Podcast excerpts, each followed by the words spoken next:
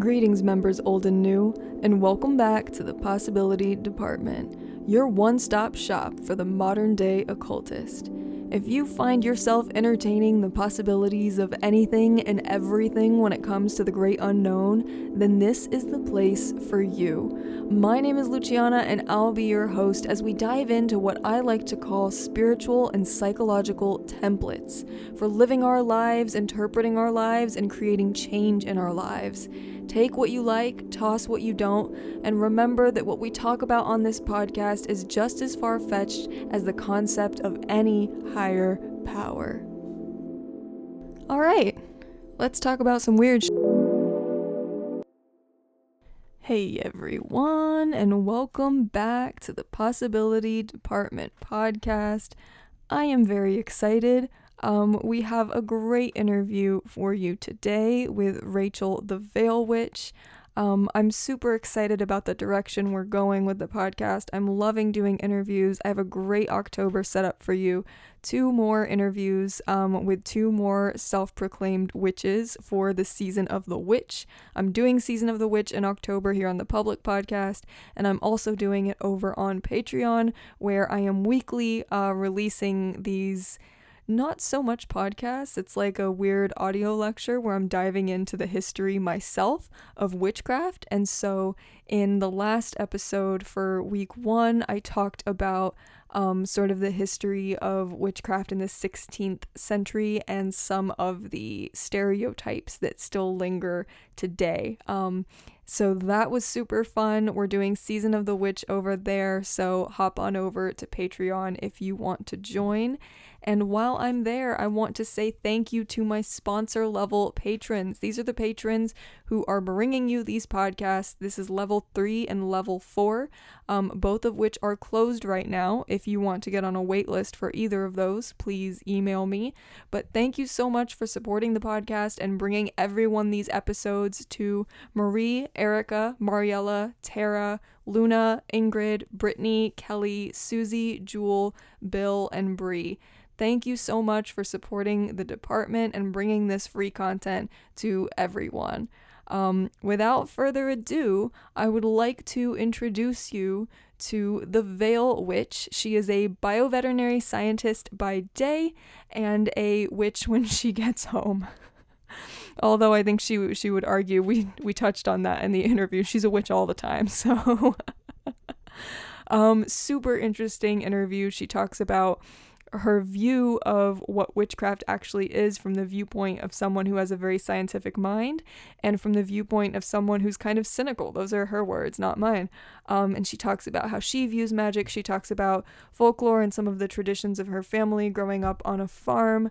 And all in all, it's a super interesting, amazing interview.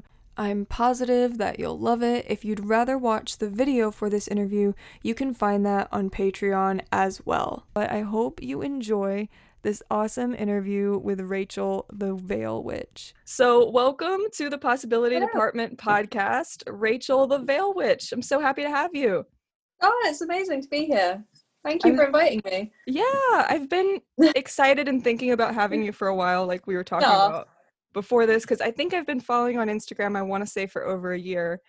And Yeah. um, what interested me is seeing these stories where, like, you know, Uh-oh, during the day, you'd be no, no, during the day, you'd be like in a lab with a white coat and everything. And then, like, two hours later, you'd be at your altar doing just like the witchiest shit. Yeah. And I'd be like, who is this person? You know? Ah. so, and, and I think, you know, freak? yeah well our brains put people into boxes you know so it's kind of like when you see someone who can have those two sides it's like wow that's that's interesting because that's what our brains do right we're like oh either you're a Yeah. scientific person or a spiritual person and here's Yeah. someone who's who's both so my first question to you i guess is like can you explain what the average day of a bioveterinary scientist looks like and like what what led you to that career path it's it's a weird one because it's not really a career path. Like you can study bioveterinary science as a degree, yeah but there's not much in the way of it because it's still so very new. Veterinary science is quite a way behind human medicine. I started in human medicine. I worked for the NHS for six years oh wow uh, in clinical biochemistry. And I ended up going into bioveterinary science because I was a, a, little bit headhunted um, when I took my cat in for her vaccination.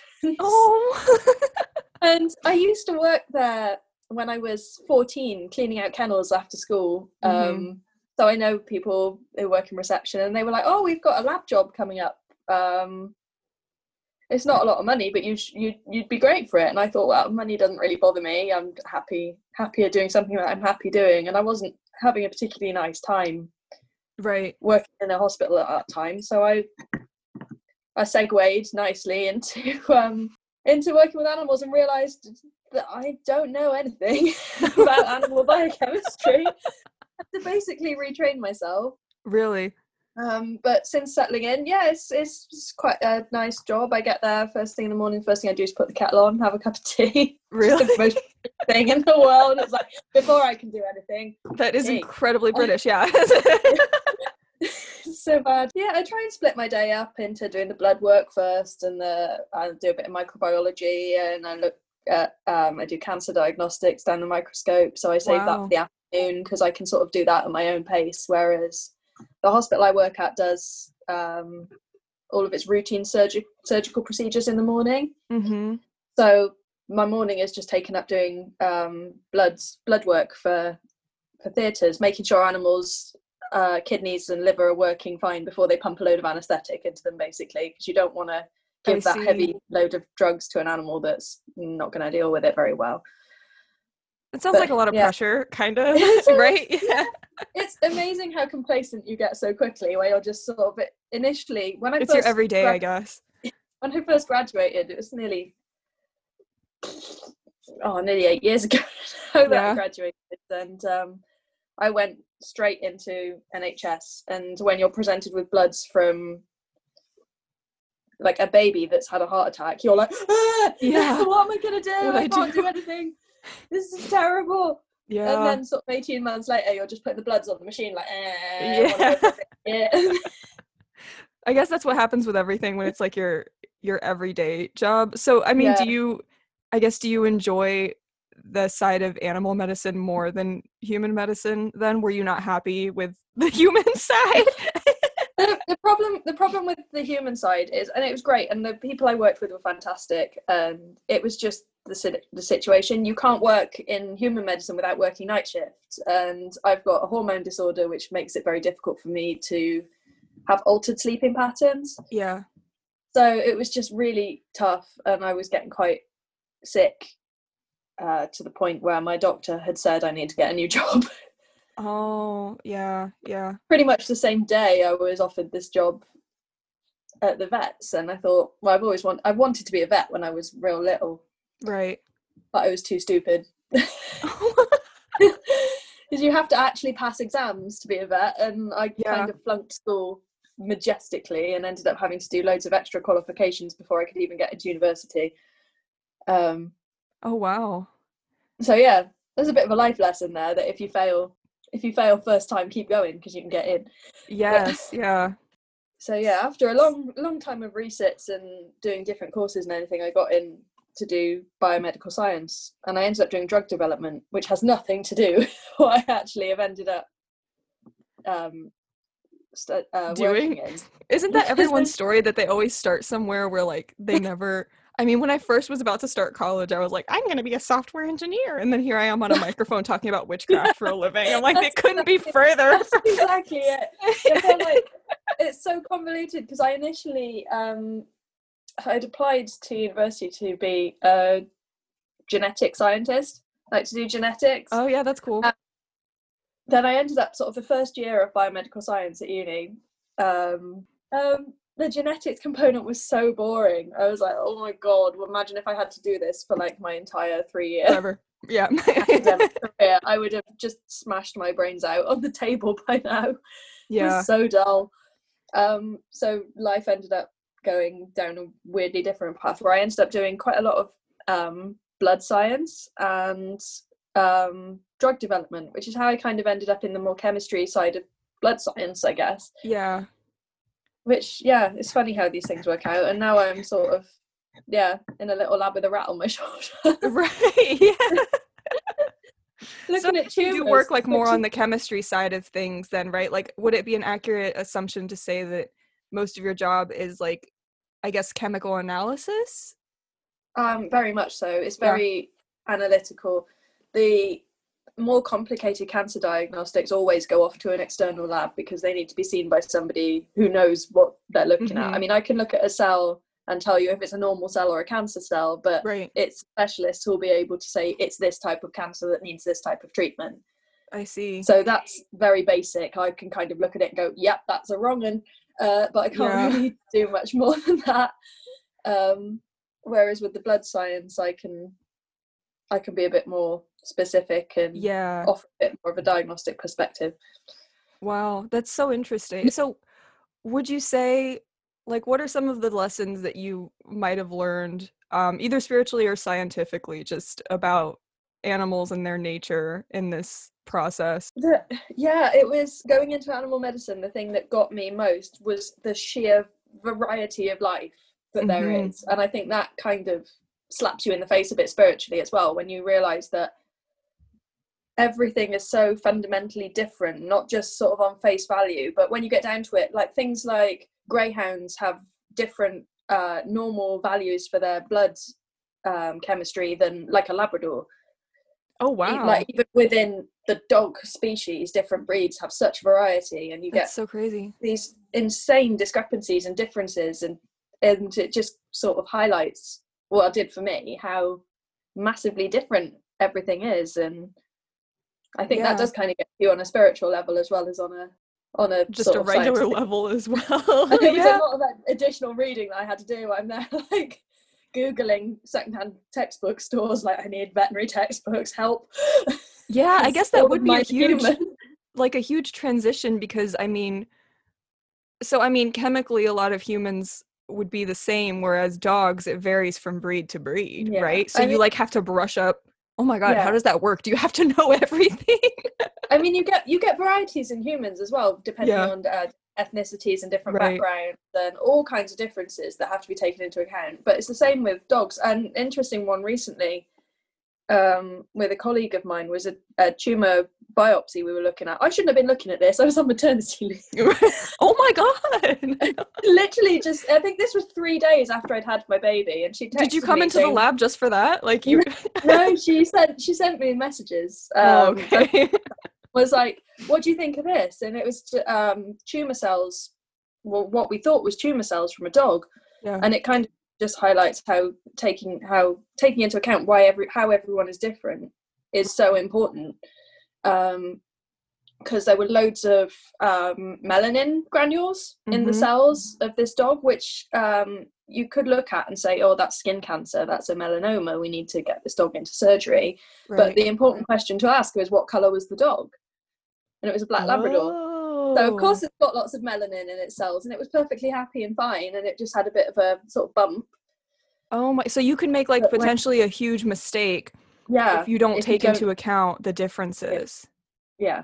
Wow, that But it same goes for for humans as well. Obviously, you've got such differences between different people. You can have. We're having this issue with my dad at the moment because my dad's in remission from leukemia.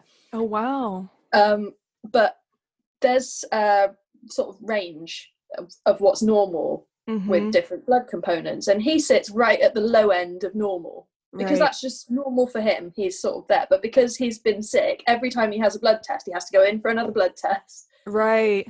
They then call up his doctor, and his doctor goes, "This is normal." Uh, but it's just that kind of thing that everybody is so different on a. Everyone has like a different level. set Yeah. point of their normal. Yeah. Yeah. That makes things complicated. yeah. so you can be looking at someone and thinking, and the normal ranges they use are for 95% of the population. So there will be 5% of the population who it's perfectly normal for them to be outside of the reference range. yeah. So clinical biochemistry is just a shit show half the time because you don't. It's just so important to take everything into account when you're looking at it, and I think that kind of comes into the witchcraft side of things, where you just kind of think, well, everything isn't going to be the same for everyone. One of the things that always comes up for me when talking about things like correspondences and stuff like that, actually, we are all different. We will all think things differently. Right. So that's where I kind of think, indi- well, to me, I know it's probably not for everybody, but individual practice should really maybe take precedence. Even if you are a part of an organized sort of practice, do focus Yeah. on yourself a little bit because we're all different, even Oh, down to our big chemical level. So if you think something's different for you and it ain't right, do what's right for you because There's huge differences. Yeah, I, I couldn't agree more. I just did um a solo episode that was called What is Witchcraft that basically Yeah. touches on exactly that, on what it is to me, where, you know, there's a reason why certain things work for certain people and yeah, work for other people. You know, there's like healing techniques like EFT and some people, you know, tapping and some people look at Yeah. that and they're like, oh, that's just a load of garbage. And then other people are like, this literally changed my life, you know? So well that it's it just illustrates exactly that which i think segues into our witchcraft segment so like how do you view witchcraft and how do you think it works and do any of your views from your career kind of like play into what witchcraft is to you if that makes sense I'm really cynical. Like I'm massively okay cynical. I there's I'm just basically exactly what you would imagine a sort of scientist thinks like I'm there like that's that's not real that don't happen Nah. but, uh. But I'm also like look at the shiny it's so magical. Ah it makes me feel so happy. But I know why things work like that. So like I have this weird fascination with studying the science behind the magic. So Mm-hmm. meditation works uh, path working um, um, path working journeys. So basically Yeah. just imagine stuff. Really works and you can explain why. There's some amazing studies on meditation and uh, mindfulness path working that have been done by buddhist monks yeah. Uh, and they're just so cool because it shows you that actually witchcraft and this practice is is scientifically valid as well as being spiritually valid. And Right. the thing like my sort of go-to example for stuff like this is always uh, white willow because white willow has um, sort of connotations within magic of uh, repelling demons and uh, protection and stuff like that but obviously you'll find varieties around that theme but that tends to be sort of the central theme for it. Yeah. But um, way back when um, people used to think that demons were what caused headaches. Oh yeah that's what they thought caused migraines right? That there were Yeah. like demons in your head. Yeah. Yeah. And white willow or um, Salix is sal- salicylate which is aspirin yeah oh so which you take to get rid of headaches so people Yeah. were obviously using the willow to get rid of their headaches and went oh it repels demons so you can see where the associations come from yeah and science is uh, magic is what it is. Science is so yeah. magic. I'm such a nerd for this stuff. Like, I've got, I'm, I'm look, keep looking to the side of my bookshelf because I keep buying books I have no business buying because Oh, they're too too. scientific. they're too scientific for me. So I've got, oh okay I've got books. I've got a book called The Constituents of Medicinal Plants, and it is just solid chemistry. And like, I open it up and I'm like, eh, why?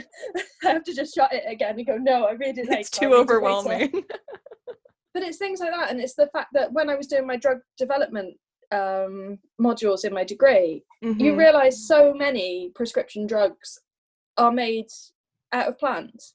Yeah. Just loads of them and they're still made out of plants. Okay they're refined in a laboratory so that they're not going to hurt you there's nothing toxic in them and you're not going to accidentally overdose. Right. But they're just bits of tree. Yeah. And this is something that i'm a real nerd for right and it's crazy because then there's also like the the connotations that people put on other people who like practice herbal medicine you know what i mean Mm. like if you Yeah. take herbal supplements or you're into teas or herbal medicine other people will look at you and be like oh what a hippie but then they'll take a drug that's just like a refined version of the exact Yeah. same thing oh, and your peppermint tea for your stomach cramps, you herbal medicine weirdo. Yeah. Excuse me while I take my aspirin. exactly It just makes Oh. no sense to me. But there's Yeah. so many. But I've got a pretty pragmatic approach to it. I mean, yeah, definitely ginger, as I learned to my sort of desperate need when I was pregnant, amazing for for nausea. yeah Rosemary is very good um, for sort of if you've got an upset stomach. Peppermint's very good for an upset stomach. Um, things like that. Amazing. If you've got cancer, probably best to have chemotherapy. yes yes and that's the Um, other side of it too is that like you have the people who are not in the spiritual community that are like, oh, you know, herbal medicine is crap. But then you have people in the spiritual community Yeah. who are um, proposing that you use like herbal and nature based things for everything, which is incredibly dangerous as well. You know what I Mhm. mean? Yeah. Which is why it's important for everyone to just, you know, use their own moral compass and, and use their Yeah. own I mean, and do the research. I, I think if you have something that's I think that the herbal stuff and things like essential oils and things like that, you know, they're they're mood lifters and they can help you get grounded and maybe get some clarity while you're meditating. But like if you have something serious, man, go see a doctor. You know, yeah, go see a doctor. I mean, you don't have to agree with what the doctor says. You can get a second opinion. There's Yeah. plenty of naturopaths out there that are registered. I mean, naturopaths, as long as you get one that's professionally registered, are going to Mm-hmm. know their chemistry and know what's best for you and be able to be sort of medically qualified to help you out. But going to Skeevy Jeff on the side of the road in his van, God, no. yeah. maybe not the best idea. no no no and i mean i i sit in the middle of this stuff because like um uh, I, I grew up part of my childhood in Brazil, and my dad had like a lot of like herbal remedy things that he would kind of bust out when we got sick. He was really Yeah. intense about it though. He would, instead of making ginger tea, sometimes he would, but then other times he was lazy and he would just like, he would chop off ginger and he would Oh hand it to me and he'd be like, chew it. And I'd be like, oh my god! I'd be like, no. And he's so like, chew the ginger. And he would- When you were a little child. yes, I was a tiny kid. And he was so intense. Yeah, he was very intense. But like we lived on a farm, you know, we lived far from doctors and everything. And this was just like common cold kind of Yeah. stuff. And I mean it worked every single time, you know, like I, mean, that's, always that's what's brilliant. I mean, I've always sort of when I've grown up on a farm, and um, my grandmother was sort of a. If you sort of imagine old Nan from Game of Thrones in Winterfell doing all her cures and sort of folk stories, that That's was my awesome. grandma. She was a farmer's daughter. She was the eldest um, of like five kids, so she brought up all of these squealy brothers and sisters during the uh, during the war wow. In the out in the middle of nowhere and she, she became a midwife. So she had all of these sort of this medical knowledge and all of this incredible folk knowledge and all of this sort of farmer's wife knowledge. So literally anything that was wrong with you you'd be like oh grandma help me. And it would either be here's a massive load of tablets. If you take these tablets you'll be all right or throw an apple peel over your left shoulder at a full moon and whistle and then your leg will grow back. There was like no just there was like grow back. All between her madness. It was incredible. That's awesome. And that's the kind of stuff that's like passed down so far. Um for October, one of my uh like intentions for October was to kind of dive into um just kind of like the folklore of my ancestry and stuff like that. And I bought the only book that I could find on Portuguese folk magic, like the only one that exists, and it's self-published and it was print on demand. And for the people on video, you can see it's called "The Soul for the Souls of the Departed," and it says "For the Souls of the." Like, there's a huge typo. I missed a bit off. Yeah, they, they missed a bit. It was printed literally like four days ago when I ordered it. But looking at this and seeing like the generational stuff just from the Portuguese islands that that has been like taught over and over again for generations. Yeah. I was reading it and I was like, "Oh my god, so much in here is stuff that my grandmother told me, you know, Yeah. like the evil eye, if you're working on something, don't tell people about it." You know, just like old superstitions you can't like if a kid's playing on the ground, you can't step over them because it'll stop them from growing. just like Yeah. weird. This is all sort of like weird thing. Ours were all sort of. I'm trying to pull one out of my brain, but my brain has decided that it's not playing the game today. We used to get weird little folk tales like this about the farm animals, because obviously, like, when you've got a farming family that's been going back generation after generation after generation, you get weird little things crop up Yeah. in the sort of lore of your family. In the fabric, yeah. So like you have to hold your breath when a lamb's being born or stuff like that. And it was like, and we'd all just be there like, "Can I this horrible? Or the, and I know that there's some credence to this, but don't look at a horse if the horse is pregnant. yeah. But I know that if a horse is labouring, you can't, you need to shut it away. And but yeah, no, don't look directly at a horse that's pregnant. It's really hard when it's your horse. yeah yeah Uh, but some of it probably comes from in- like a little bit of truth though because i mean horses are incredibly skittish and you you Oh, have to be careful with how you look at them you really do you know You're trying when you're trying to get it in from the field, and your grandma won't let you look at it. You're kind of just flailing off to the side, It's like, "Have I got you?" uh, for those of you who can't see video she's flailing right now so, so it makes sense that you ended up um doing things with with animals and and having kind of like a more spiritual practice Yeah. um but what is what is like a daily practice for you look like and are you so analytical that you're are you thinking of the science of everything as you practice I, i'm curious to know like are you I would like I would like to answer that with yes. yeah I'm very aware of the science of everything I practice, but some things are sort of just become inherent to me. I've been practicing now since since I was 14, so that's well 16 years. yeah Uh, some like I'm not sort of going, oh, if I do this, this will affect this part of my brain, and that will make me remember things. that was my that- question because sometimes Yeah. i do that sometimes i'm like i'll practice something and i'm like oh but this color does this to my brain and then that and Yeah. i'm like this is that Got to the push point, it in the Lucia. limbic system so I don't feel sad. stuff. But half of the time, I'm just because it's a lot of it's so inherent to me now. I mean, I was quite closeted for a few years until I met my other half, hmm and because I was I was so afraid for like years of being weird yeah and people yeah. thinking I was weird, so I would hide who I was, and I was like I would dress like a normal person and go around a like, trying trying to affect this persona of the normal normal girl, which is really hard. yeah But when I um, it took me about two weeks of dating my fiance hmm to realize that he was just as mental as I am. amazing. I love that. We we've been together eleven years. wow. Wow. I, that's So- awesome to find someone who gives you the the confidence to because i i understand you know i most people in my real life don't even know that like i do Yeah. this. Like i just i don't feel like explaining it or going there which brings me to my question for like so in like your colleagues in your field do you refrain from talking about this side of yourself or do you share it or how does how does that work I ended up converting inadvertently a few people at my previous job. You know, you want the crystals. Oh, what? to me.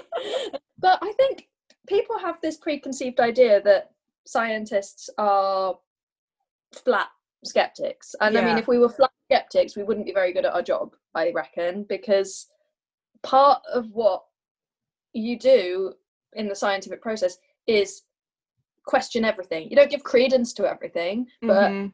you don't eliminate the possibilities of things. So people, once you sort of once you say it to them, the initial response is, "Oh, you you do witchcraft. You're a witch," and that you go, "Yeah," and then people will usually go, "I have this experience with so so so so," and you're like, "Oh, Wow, okay. you are pretty weird." So everyone has a little weirdness inside of them, I guess, is the moral Yeah. of the story. I mean, it helps that I work quite near Somerset, which is Mm. where Glastonbury is. So quite a lot of the people I work with have a slight sort of have connections to people who are Oh, okay. bewitching persuasion. Um, back at my Oh. previous job, not so much. But yeah, that would that would make I'm in Texas, but I can see how because I mean Glastonbury there's a lot of like old folklore and lore there Yeah. as well, right? Isn't it kind of like interwoven into the culture? there's so many myths around it that it's on ley lines and that Jesus Oh. visited it. And Wow. That it's the site of Avalon and it's the burial place of King Arthur. So there's all of these uh, huge sort of myths. A That's lot a of them interwoven with the witchcraft community. If you go to Glastonbury, it is like a dream. I've been a couple of times um, with a couple of friends that I met on Instagram actually. Um, Yeah, just to sort of experience it. And I feel the desperately- witchiness. desperately want to drag my other half and just push him in so that I can, like a sort of baptism of fire, basically. Yeah. Like, yes, get in. Yeah, I've seen pictures. Um, I've I've seen and heard stories over the years, and it's kind of been a dream to visit a place that's that magical. The closest thing we have in the U.S. is is Salem, but Oh. Salem also carries like a lot of heavy connotations. You know what I mean? Like it became a pop culture thing over time. Like you know, the City of Witches, and then we have like I think Laurie Cabot lives there, which you know she's like the original like pop culture witch, I guess, but it also has a lot of heavy connotations so like I mean, I think for that here, it's more sort of the other side of England. I mean, I'm on the west west side, and um, Wales and the west and south of England tends to be a bit. It, I feel like it's more connected to its witchy roots, I guess, than than the rest of the country. The east coast and sort of from Essex um, up through Suffolk and everywhere. That's where the uh, Witchfinder General did his sort of evil bullshit. trying wow. to find a better way of phrasing it. But um, Matthew Hopkins uh, worked on that side of the country, but kind of bypassed the the West Country, mainly because I think sort of an angry band of Wurzels who needed their midwives would have chased him away with sticks.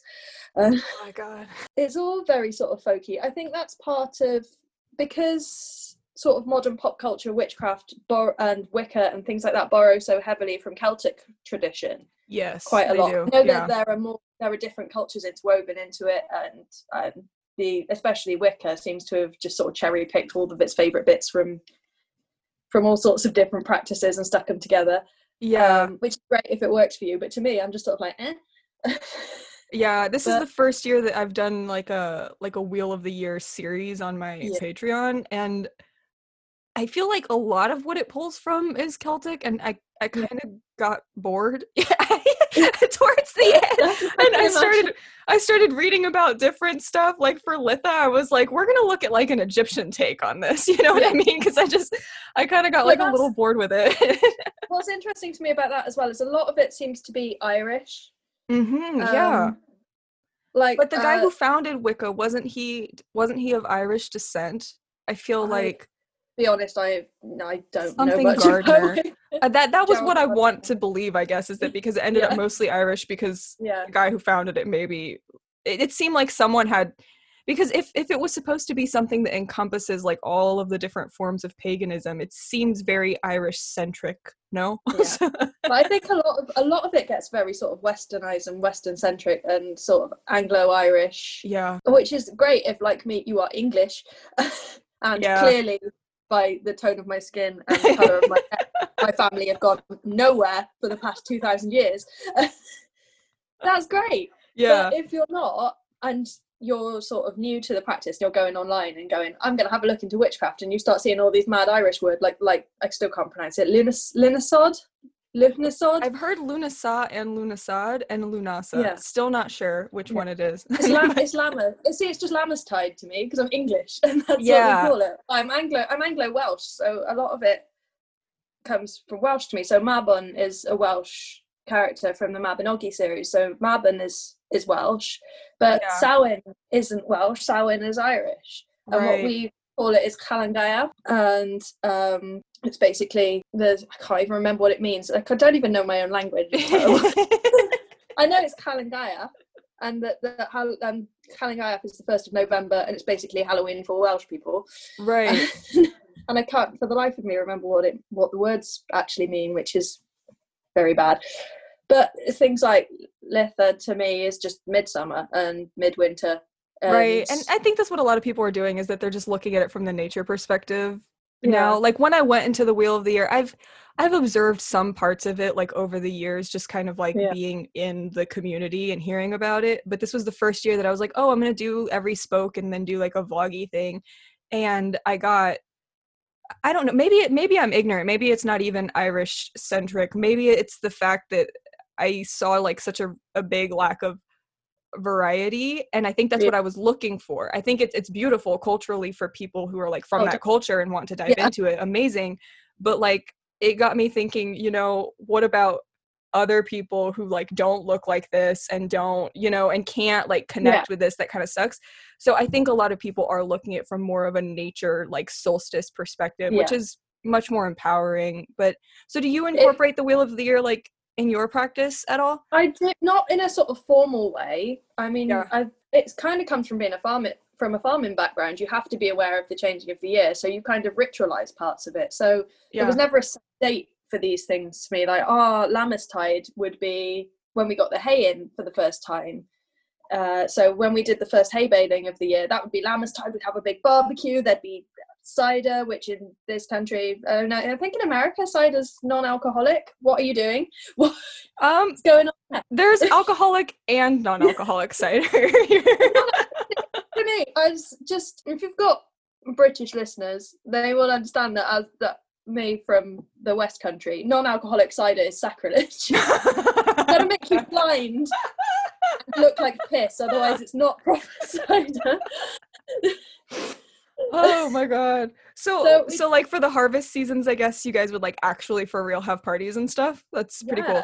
And because I come from a real little village as well, so the church fete would have sort of wheat sheaves and corn dollies and all sorts of things, and kids would dress up, and Aw. the harvest festival was always a big deal. Um, and sc- when I was little and at school, we'd collect tins of food to give to poor people, and uh, it was a real sort of community spirit around sort of the the three harvest festivals, all through to um, to Halloween, to Calan Gaeaf, which is where just everybody would just sort of pour into the streets and go and bother their neighbours for sweets, basically. That's so cool to hear like that that side of it. So I mean talking about all of this stuff like the, you know, the the nature of it and kind of the way that you practice it which feels very nature based and psychological, I would say. Yeah. What how would you explain it to like a skeptic? You know what I mean? To someone who's being almost kind of rude. Like how, how would you to be fair, if people start getting rude, I tend to just shut off? Sort of I do too. Yeah. just get be gone. Go Yeah. away. When people are sort of skeptical, usually they'll throw things at you like, "You can't read minds." Let's go. I don't try to. right. You're yeah. mis- you're misunderstanding me, or we have a moral No, compass, can't- you know. you can't, you can't tell the future. It's like, I know, I don't profess to. I'm not like if I'm doing spell work, I don't see it as some sort of "Ooh, oogie boogie thing that's going to happen and like a Yeah. magical spark going to float in someone's ear and suddenly their nose will turn into a tomato or something. Like that's not that's not how I see it. yeah, yeah. Um, Spell work to me is repetitive action or affirmation, and especially when you're doing things like using herbs and stuff like that, that's when you bring into account things like your olfactory memory, which is your sense of smell, which is so powerful. If you've ever sort of grabbed the smell of a perfume that like your grandma used to wear or something, you know damn well how powerful sense of smell is. So if you're doing Yeah. a spell for if you're doing a spell for positivity and you want to improve your mood and you want to uplift yourself and you use uh, orange oil in the spell and you create yourself a nice little spell jar or a or a pouch or um, poultice or something to carry with you yeah. if you're if you've put that much conscious effort into creating it i will be happy i will be happy i will be happy then your olfactory bulb is going to be going ha ha ha ha ha yeah. um, away yeah. um, it's embedding in you that when you smell that smell you're happy so keeping that charm with you makes you feel happy so i tend to do then dip, dip into the science if people get skeptical about it and i'll start Yeah. talking about um, neurology and stuff like that and then i go too far and then usually people sort of glaze over and And walk just glaze and they're gone. and i yeah. go back to my daily uh, ablutions without being bothered So it's it's like a channel for for an intention, a channel for energy then. And sometimes Oh, I describe it as like containers that we can put things in, you know what I mean? Like cuz I like to work with the elements and then other people like to Mhm. work with like the chakra system and it it creates a container for you to be like, "Oh, I need to work on, you know, the the things that have to do with my root chakra." So like safety Yeah. and security and whether or not the root chakra exists, who cares? Like you're you're working on that thing Yeah. that you need to work on, you know? And what what gets me as well is people don't have to believe the same things you believe, and a lot of people will be like, "You shouldn't change the way you think." It's like, mm, don't really have to though, do I? Right. It's that kind of like just because I personally am quite uh, cynical and skeptical about things doesn't mean that other people's beliefs aren't valid. Mhm. Yeah. and if somebody else has had a completely different experience to me that doesn't make it less valid it's Right. perspective because i'm looking at it from my boring perspective when sort of nothing psychic has ever happened to me in my life then because i'm because i'm a scientist i look at it from a scientific perspective in that well i have so far not received any proof towards that Yeah. but if in the future I'm sat on the bus or something and suddenly I can hear old lady Doris thinking about the tremendous sex she had last night or then I will I will drop everything and change And my mind. dive I'm in. more than happy to change my mind about anything. Um, but I find that a lot a lot of skeptical people, usually outside of the scientific community, aren't as willing to change their mind. Scientists, you get going, come on, then give some evidence, and you go, right, I'm going to give you some bloody evidence, and then That's so like, interesting. I, I honestly thought Yeah. that you were gonna get on here and be like, "Oh, I don't. My coworkers are terrible. I don't tell them." You know, I thought. I thought I have, I mean, I have co-workers that are quite herbal. I've got one co-worker who has stained everything in our communal kitchen orange with her turmeric obsession so funny. Because she's deter- she's convinced that turmeric will cure. Um, this she's a she's a veterinary surgeon and Uh-huh. she's very good at her job, but she's a bit brilliant. She's got one of those brains that just works on a whole other level of intelligent where you can't sort of meet her. Yeah, you're what you sort of let about? it go. she sort of comes in with her bright orange latte and her bright orange cup and her bright orange kettle and all over the work surface and everything. My work mug is just covered in it. oh my god, that's so funny. But again, there's there's things that we've you, we've used at work. Um, I know from taking my own animals in that my workplace uses charcoal as um, a poultice against infection and uses wow. manuka honey against infection because it works yeah, and it's you can't sort of reject something that works just because it doesn't align with your current way modern sensibilities. Yeah. That's exactly it. Yeah, Oh, that's awesome. yeah. It seems So- like penicillin. Everybody says everybody will happily say, "Oh, Alexander Fleming uh, discovered penicillin." But if you look back through history, there are um, incidences of Arabic uh, knights and horseback riders who would scrape the penicillin mold off of the leather saddles and apply it to their wounds because they knew it would stop the infection. So these Wow. things are known about. Yeah. It often takes an old white guy in a lab coat to write it down before people believe it, which is quite infuriating. That's so sad. Oh my god. Mm, yeah, Oof. yeah. Sorry, that was a bit heavy. that was heavy, but it's so true though. You know, like old wise women from every culture can do whatever they've done and no one will ever know until It's- someone it's like white and old says it. It's fascinating. It's been fascinating recently. I've seen like a whole new perspective on it with pregnancy, labor, and childbirth. Because right up until sort of 30, 40 years ago, you had to give birth lying on your back because that's where the male obstetrician could get the best access. But lying Mhm. on your back, the way it tilts your pelvis pulls your coccyx up, which makes it more difficult for baby's head to get out. So all Oh. of these midwives who for hundreds of years have been saying you should give birth sort of leaning forwards or on all fours yeah. were right because it's just mechanically safer and you get less deaths in childbirth because you have i ended up i had a absolutely horrendous experience i ended up giving birth on my back because i needed surgical intervention but it which frustrated me because i was so ready to sort of do what the to old prove it. yeah. Come on, and then when the surgeons came in and were like, "Get on your back, we're gonna we're gonna take a scalpel to you," I was like, "No, how dare you!" But so it of- ended up that way because it was better for the male surgeon then? That's so infuriating. My god. which is entirely my baby's fault and his massive idiot head.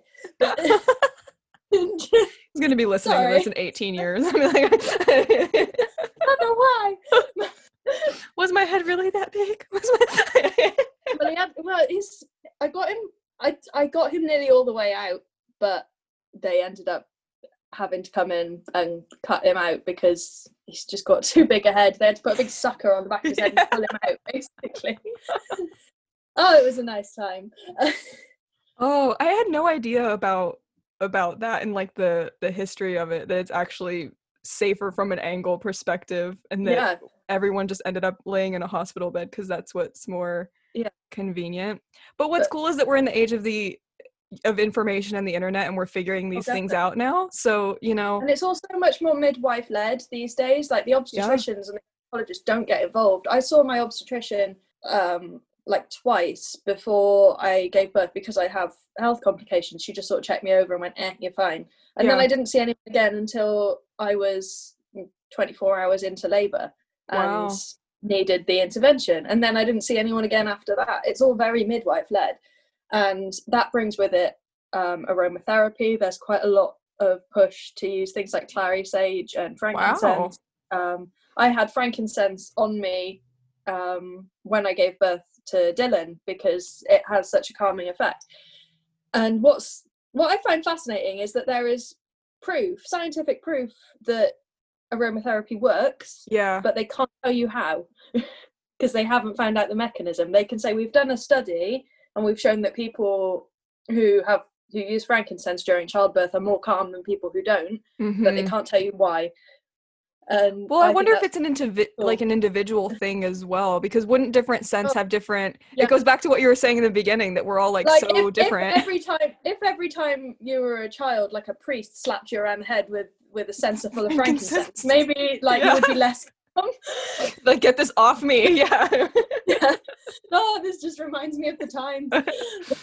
so, I mean, with that, like, how how has your practice changed uh, post baby? Are you are you still finding little moments to practice, or is that just completely? Of it has just disappeared. yeah. um, I mean, I'm only six weeks into motherhood, so Mhm. it's all very strange. And my life is just completely turned upside down, and half of my stuff is just sort of sat in boxes. I had to change my house completely because I had oils and spiky things and crystals and poisons and all sorts of crap. Oh god, yeah, you don't think of. I, I don't think about that. I had a friend come over with a baby and I had like crystal points oh everywhere my on like on low coffee tables and like Yeah. and stuff. I'm like, oh my god, let me get all of this. I got Dylan home from the hospital, and I just sort of sat with him like, "Don't touch anything in this house." but you can't oh, with a baby you can't use smoke you can't yeah. you can't have candles um so it really limits what you can do but i was quite limited anyway because i've got a cat that licks everything Oh. So- So, what's I your what's your daily like um I don't know touchstone then just like sitting at the altar or a little bit of meditation or what's your go-to like in in practice when you need it? usually this is going to sound so basic but when the kettle's boiling i go off into my brain while i'm waiting for while i'm waiting to make a cup of tea i Yeah. tend to just sort of like glaze over Yeah. drift off into um i do a lot of path working so i have sort of a psychological other world that i go to Yeah. so i'll just sort of go uh, and i'm in a nice meadow by a castle and then the kettle will start making noise and i kind of have to go oh my god what exactly is path working? Is that like chaos magic? Like astral magic? Um, inner path working is um it's a druidic practice and i Oh. borrow quite heavily from druidic practices because it's uh i hate using the word celtic because celtic is such a broad um i mean the celts is, yeah. range from eastern turkey right the way through to western ireland so that's a Right. massive of diversity in cultures um but yeah it's a more sort of it's a more modern um neo-pagan druidic practice and it's uh basically a meditative aid where you just sort of disappear into your inner thoughts really and you let them you let your thought processes just go go off on their own accord Yeah. some people do it as a very deeply spiritual and supernatural thing that hmm it allows spirits of the dead to come to them so that they can talk to their ancestors um, Wow. i see it more of opening up a dialogue with with myself Yeah. Whereas if some if i sort of end up talking to someone or something when i've drifted off into my meadow it it's part of my own brain bringing to me stuff that i otherwise wouldn't remember Yeah. Yeah. which in sort of my view of things is my personal equivalent of ancestor work because a lot of the stuff that i that comes to me is stuff that i've been taught by my grandparents or my parents or yeah. Uh, has been passed down to me from other people and these little things will come back to me so that's kind of but i've always sort of viewed my own ancestor work as being memories and memory Yeah. based That sounds like than- something I heard of called soul retrieval or something like Oh. that, where you're kind of like you're just retrieving um things that maybe you repressed or you forgot about. So it kind of sound I'm gonna have to look into that. That sounds really cool. that sounds right up my alley. Um I'm all about like no tools, just the mind, Yeah. talking to myself, you know, being weird. is, once once you've practiced at it a few times, it's far too easy to just sort of go, uh, gone. Um, yeah. I've done it while I've been feeding feeding Dylan, and I've had sort of a bottle in his mouth. And I've just sort of drifted off, and I've looked down, and I'm like jamming it up his nose. I'm like, sorry, man, Sorry, buddy. and he's just there going. I'm really not cut out for having a baby. I'm just this poor little guy, just oh, trying to live his life, and his mum's Yeah. trying to milk his shove nose. a bottle up his nose. Yeah. Sorry, I was in a meadow. Um, You'll understand when you're older. Yeah. okay, so um, you know, with the kind of magic you do and everything, and you know the the psychological and nature and everything. I know you do a lot of recipes as well, which I see Oh, on yeah. your Instagram, which looks really great. I know you have a Patreon. Um, I would Yeah. love if you could tell my listeners about your Patreon and what do you do there. um, what do I do there? if if you've if you've been following me on Instagram and you are aware of what my stories are like, imagine that but longer, more even more ridiculous than the crap that comes out of my mouth on uh, on Instagram. sort of a more in depth version. Um, but I write out my recipes there. Um, I like to share a bit of my own cultural heritage, which I know sounds ridiculous because, like we've said, everything is so Celtic, but not a lot of it goes into Welsh Celtic. It's Not a lot of it is super detailed though. And if you're someone who actually is of that heritage, then it's different than just Yeah. looking at Wicca and getting like an overview. Whereas like you have more detail of, you know, your folklore and growing up on a Yeah. farm and old superstitions. So and Yeah. things like like our sort of mythological figures some of them have kind of made their way into into wicca and into um, sort of modern neo-paganism like uh, rhiannon and uh, Yeah. Ceridwen have become more well-known names but the stories behind that and their connotations and um, some that people won't necessarily have heard of like Yeah. uh, Rod and uh, Lleu Llaw Gyffes and things like that. There's um, those names, I wouldn't even Oh. begin to try and pronounce them. you should see them written down. The Welsh language has no time for vowels, so it's a nightmare trying to decipher it. And when you're How can we make this the most complicated? when you've not been taught the language, because my um, my paternal grandmother had Alzheimer's when I was young, so she didn't really sort of have the the wherewithal to teach me the language. And my dad never learned because he couldn't be bothered. um, because everything's written in English anyway, so a lot of people, especially in South Wales, just don't bother yeah, yeah. bother learning Welsh. So it's just something that, that I've just not picked up. Right.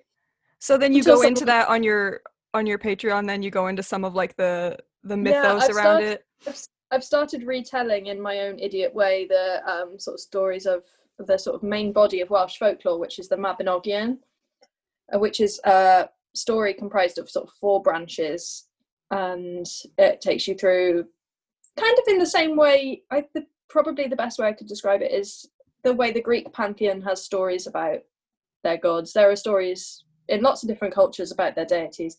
Yeah. I don't know if people choose to consider them as deities or people choose to consider them as just stories. It's up, entirely up to the individual.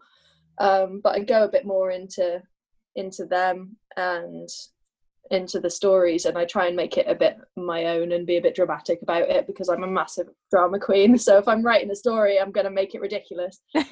um, um, so I do stuff like that. I do rituals, uh, sample rituals. I go, I I started doing before I took a maternity leave, so I haven't posted anything for a while. But I got a big stack of posts ready to go live again from the fifteenth of October. Wow. Um, starting with a, a recipe that I made up at the weekend when I had a bit of a mental breakdown. Uh, Dylan Is it the tea loaf? It's the tea loaf. It looks so good, guys. I went into the kitchen. I was like, I've got half a pumpkin and some flour, cake. yes. so that would be the tea loaf, and it was really nice. I undercooked mine slightly. Just don't just imagine that I didn't.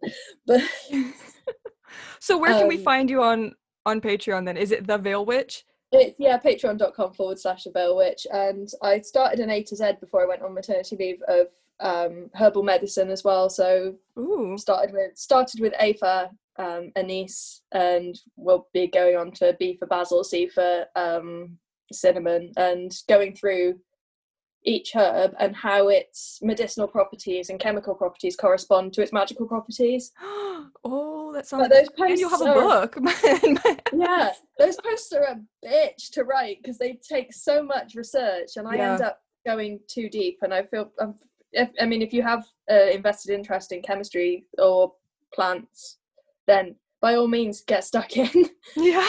but I would, I'd like, I, I tend to worry that it goes over people's heads, which I think is why I haven't written it for a while because I don't want to get too into my own bullshit, basically. Yeah, yeah. Well, that's that's the problem of like being a creator is that you can go down a rabbit hole and you're like, wait, do people even care Yeah. about this thing that I'm so invested in? You know what I oh, mean? Oh, like sometimes sometimes when I plan out like a podcast to a T and then like, you know, on the other side when I do a podcast and I just like hop on here and say whatever, the one where I hop on and say whatever is like infinitely more successful. Like, well, you know.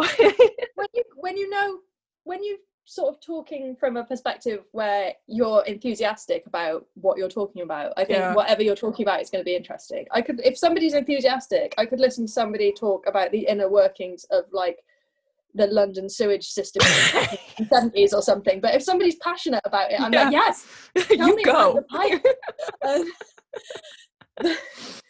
Um, think if, if you're enthusiastic about something, then it, it shows and it makes you interesting because you have that sort of spark in you. It's what um, you would call in in sort of Welsh and Druidry. It's like the awen, the inspiration, and it gets you, and you just go, "Whoo!" It's um, there's me going back into my folklore again. It's what is um, in the mythology is what Ceridwen's cauldron is full of. Is the inspiration, and it's where poets get their stories and bards Oh, wow. So when you're grabbed by that ah, spark of something you're just interesting and i Oh. hope that i'm interesting No, this is super of- cool. I'm I'm sure that like the stories probably go into super detail. So everyone that's listening or watching the video on Patreon, um, if you sign up to my Patreon, you will be able to get to see the video. Um, I'm gonna link everything below so you guys can find her on Instagram, follow her stories. All of her recipes look delicious, and hit her up on Patreon as well because I'm sure the posts are incredible. Thank you so much for being here. Rachel. if if if people aren't willing to um sign up to there is a lot of free stuff on my patreon as well when um Oh, the uk cool. when the uk initially went into covid lockdown i made loads of my content free to access um Wow. so that people had something to do. I just felt bad that everyone was going to be stuck in. So so I've got on my Instagram page is a highlight which lists all my free articles, and you can go through that and just have to click through. And it goes from uh, rituals to a post about um, little exercises on how to reduce appropriation in your work, and little Yeah. exercises on how to be less anxious, and all sorts of little things. Um, none of it particularly connects or makes a great well, it's deal free, of. sort so you did it for free. um, but That's awesome. unfortunately, unfortunately, because you know I'm not working at the moment, I have actually started to having to charge people again, and I feel a bit bad. But no, it is what you, it is. you, we need money. We I charge for Patreon. We we gotta whoever's listening, we gotta eat. You know, so like It's my baby. yeah. When you support her Patreon, you are contributing to her diaper fund, and when you support my Patreon, you're contributing to food being on my table. So yeah. Diapers So- and caffeine. It's the, it's the Vale Witch diapers and caffeine benevolence diapers and fund. caffeine fun. so um if you're a patron of mine make sure to go follow her at least if you don't um if you don't actually support her because apparently there's tons of free stuff which is super cool i definitely don't do that on my patreon so like hats off to you for that um But also, if you do much. sign up, even even from like the lowest tier, which I think is a dollar a month, uh, you get access to our Discord community, which is just the nicest group of people I could Oh. ever imagine gathering. Yeah. Um, ridiculous, lovely, kind. It's just the most casual chat ever. You can. I have had no filter in there recently because a lot of a lot of my patrons are really lovely, kind mums. So I'm just going in there going, bits of me hurt. What do I do? And these amazing people have had this advice and it's it's really lovely because it's a diverse group of people who are just starting out in magical community people who have been doing this a long time Mhm. people from all over the world and it's it's it gives you that sort of group yeah. feeling without having to subscribe to a group practice Yes. which yeah. is really nice so you can stay in stay on your own course and keep an individual side of things while also sharing your ideas and opinions with people which is really lovely Yeah, that's my favorite thing about Patreon. I think is the is the Discord. Sometimes I hop in there and they're just like going off on these wild conversations without me. I'm like, y'all go. You know, like this is awesome. It's all gone a bit weird recently where we've turned into kind of like a weird cartoon goblin cult well, you can create different channels on there as well. Yeah. Like we have a channel just for um like COVID support. So like anyone who's Oh, feeling okay. yeah. So like anyone That who's feeling sad or anything can go in there and be like, hey guys, please help. You know. So Mine's so much more organized than mine. Mine is like, here is a channel where you can post pictures of your cat. that's awesome though. Here is a channel where you can post pictures of your rocks. Yeah. But you can add and take stuff away. So I've had my um, patrons say, hey, can we have a channel where we can talk about our arts and crafts? And I've gone, yeah, yeah, yeah, it's fine. And it's having that um, back and forth with the creator as well, I think is amazing because yeah. I can go in there and go, guys, I don't know what I'm doing, help. Yeah. and they'll say, "Oh, can we have a post on this?" Or, "Oh, it'd be nice to have a post on this," and it gives me a bit more direction than just sort of going Yeah. sort of freeballing it and not knowing what I'm doing. Definitely. Well, and yeah, if you do subscribe to my Patreon and hop in the Discord, you can re- basically request your content. so what are what are the price tiers then of your of your Patreon? the first one is just a dollar a month, Mhm. and that's access to the Discord and my ranty, ridiculous. I like to say that they're funny. Uh, posts Yeah. I do, but I never know if I'm coming across as funny or just a woman having a mental breakdown. it's a fine line. I know. I, I skate it beautifully. Yeah. Um, um, the second tier is uh, four dollars a month, and that's uh, access to every recipe, all of the folklore, all of the rituals that I do, and uh, access to the Discord as well. The next one up is ten dollars a month, and that gets you a monthly tarot reading sent to your Patreon inbox, Oh, wow, as well cool. as all of the previous. And the last one is thirty dollars a month, where I send you stuff, indeterminate stuff. Because wow. no, no, I try and make it sort of seasonally relevant. Yeah. Um, initially, I was writing handwritten grimoire pages, Mhm. um, but it was taking an awful long time, and I kept running out of ideas. So Yeah. it's now instead of getting a piece of paper, you're getting candles or crystals or stuff, and it's usually locally sourced. Oh, that's pretty um, cool. Just little, just sort of little gifts. Um, I'd like to make it cheaper, but um, a lot of my patron patrons are international. Yeah. Yeah. so International The shipping is oof. Yeah, it's it, I used to have an Etsy and it's it's the worst. Yeah. International Yeah, shipping. it is.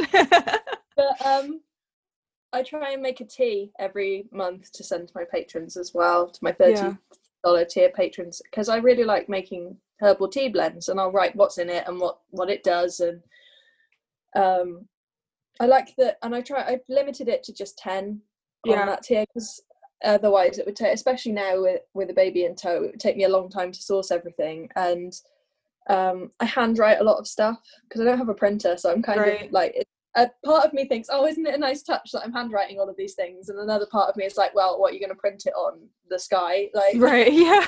there's, there's nothing, nothing else. Well, okay, so I'm gonna link everything below. Go follow the Vale Witch on Patreon and maybe get that monthly tarot reading. That sounds like an awesome deal. And uh, thank you so much for being here, Rachel, and taking time out of your busy schedule. I know you're a new mom, so thank you so much. No, it's fine. It's been really nice. Well, there you have it. That was our interview with the Vale Witch. I hope you enjoyed it. Remember that you can access the videos to these interviews over on Patreon along with everything else that I offer. So don't forget to go check out that link in the description and stay mysterious.